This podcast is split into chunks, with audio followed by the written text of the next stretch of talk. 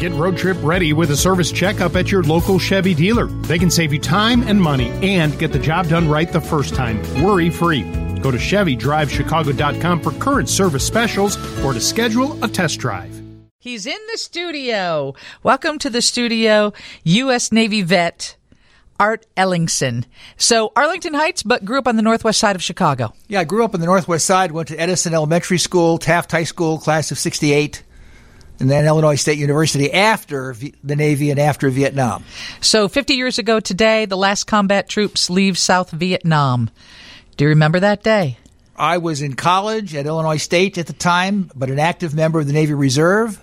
But that's not the end of the Vietnam War. That's just when the Army pulled out. And you've become somewhat of a historian.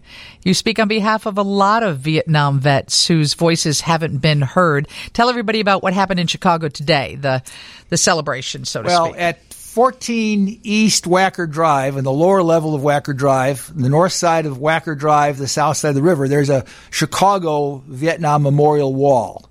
And there was a commemoration event there with about 100 veterans, of which I knew about half of them, uh, at about 9 o'clock this morning. Uh, several TV stations, including WGN, covered that event. And after that, I went over to pick up my keys at the polling place because I'm an election judge in Chicago. And uh, by then, I had a phone call from you guys and uh, headed over here. Yeah, I mean, you can't miss your picture in the paper, and we thought we certainly wanted to get you on to share a few stories and and to share the history that you have of the ship that you served on. And you said one of the people that was with you today was from Woodstock, and he was there. Well, the guy from Woodstock, Stan Johnson, whose picture was in the front page of the Daily Herald along with me, uh, he's actually in Texas right now, but uh, he was on the ship yeah, when I say there, I mean he was there on that ship. He was there because in, there's quite in, a history in May this. of '75. But when people say this is the end of the Vietnam War, I say, well, the last 41 guys who, whose name are on the wall in Washington died between May 12 and May 15 of 1975. And the last 18 died on May 15th. Now, Stan Johnson was a couple years younger than me. He was on the Wilson at the time, and he lives in Woodstock, and he was interviewed by the uh, the Daily Herald last uh, last weekend, but he's in Texas at the moment. Uh, I spent two hours being interviewed by the Daily Herald. They took tons of pictures, and only two of them. That's how it works. They want to make sure they get the picture they need for the front of their paper. That's how that works. So, uh, but it was it was interesting to to talk to those uh, reporters. I think there are people alive today, not probably people listening to this radio station, who aren't really aware of what it was like for you guys when you came home from the Vietnam War. Well, I remember coming home. We pulled into to San Diego Pier 2 at the 32nd Street Naval Station on December 18th, 1971. Within four hours, I was at the airport with five bags ready to go home. I bought a standby ticket at half price. The lady at United Airlines said, You've got five bags. You're only allowed two. Well, I just came home from Vietnam. So, oh, you just came home from Vietnam? Wonderful. We'll take all five bags for free. We won't charge you extra. So I got a half price standby ticket. They boarded me on the next plane an hour later. Ten minutes after boarding that plane, they call up my seat number. Please get your stuff and bring it to the front. I was being bounced by a college hippie girl. She was able to buy a standby ticket at one third off, meaning she paid more money than I did. So she bounced me from that United flight. Uh-huh. And I was sent across the hall, no more than 100 feet, to a, an American Airlines flight, put in the back row, and with all my stuff. And five minutes later, they called my seat number out again, come up to the front. I was being bounced by another college hippie girl. Oh my gosh. But when I got to the front of the plane, she says, Ha ha, I get your seat. And I looked at her and said, I just smiled. And the waitress, waitress, the, the stewardess, as I was leaving the plane, grabbed my shoulder and said, Wait a minute. And she, the college girl, went down the aisle. They, they put the curtain back. We've got a seat for you up here in first class. So I flew first class home on American Airlines. Wow. I bet that's the airline you've chosen ever since. Um, I've United and American. I have a cousin who worked for United, so I, I do have some loyalty for the hometown airline. And actually, United became a client of mine several years ago as well. Art Ellingsen is in the studio today. Is the 50th anniversary that the last combat troops left Vietnam, but as he pointed out, that doesn't mean it was the end of the war. It's just that the combat troops left. And the ship that you served on, the Henry B. Wilson they um it, it's I, you know i was reading the story in the daily herald and about the gentleman from woodstock and his participation in some of those last missions tell me about the stories you hear when you're at the vfw from other vietnam vets there are lots of them, and I couldn't begin to tell you what goes on. But I'm a member of VFW 9284 in Elk Grove Village, and we were. I was there. I'm trying to think. Was was it last night? Today's what day's today? The 29th. Today is Wednesday. Last night I was there for an officers meeting of the VFW in Elk Grove Village. And at the same time, I was on a computer at the same time with a meeting of the Cook County Veterans Assistance Commission. I think it's officially called the VACCC, Veterans Assistance Commission of Cook County. Now, in Lake County, by law, they're supposed to give five point something percent of their revenue to the Veterans Commission of their county. Now, that applies to all counties in Illinois except counties which have a population above 3 million, which means Cook County is exempt. Now, there's approximately 10 times more veterans living in Cook County than Lake County. Lake County, by law, gets $5 million. Cook County only gives us about a million dollars to help the, the 10 times more veterans. So we're having a town hall meeting April 20th where we're going to be talking about this. We're inviting all of the Cook County commissioners to attend this meeting. It'll be at the River Grove American Legion post. It's American Legion and VFW share the same building in River Grove. But that'll be 6 o'clock, April 20th, uh, a couple of weeks from now.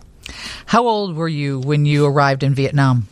I was 20 and a half approximately. And how old are you now? Just turned 72 and i'm guessing the past 52 years you've given you've given of yourself not just to your not just to your you know to the military but have given of yourself. If you're an election judge today it means you're still serving the country. Yeah and i'm an officer in three different veteran groups. I'm the treasurer of vietnam veterans chapter 311 uh, we meet at the american legion hall in our in uh, Des Plaines. Uh, i'm the commander of the American Legion Post 216 in Elk Grove Village, which meets usually at the library until the pandemic. And then we moved over to the VFW Hall. I'm also the service officer of VFW 9284 in Elk Grove Village. How how busy are the VFW clubs these days? Our club has not been t- very busy since the pandemic. Of course, everybody's paranoid about these masks, and of course, if you actually read the, the, the studies about the masks, you know that masks don't work.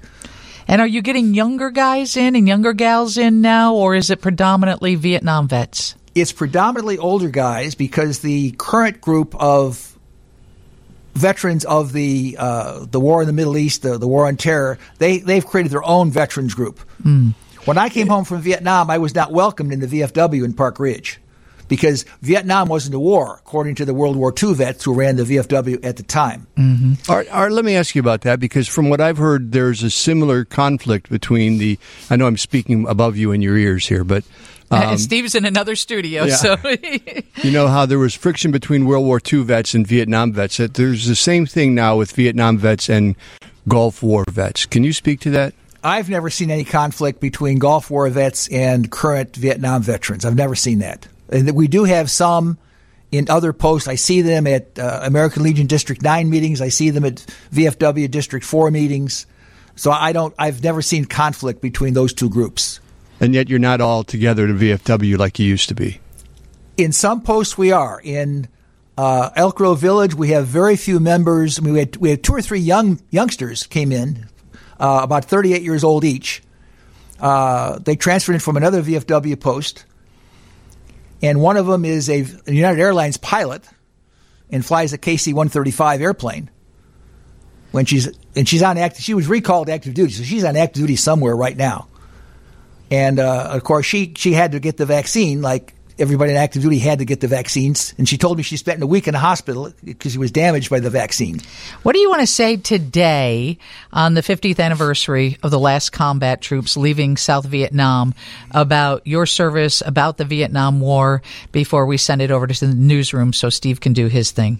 What did you want to share with our audience? The biggest thing is that the government has not been telling us the truth about a lot of things. The Vietnam War began with the Gulf of Tonkin incident, where we supposedly had Vietnamese ships firing on the USS Turner Joy, and uh, we've learned since then that didn't happen.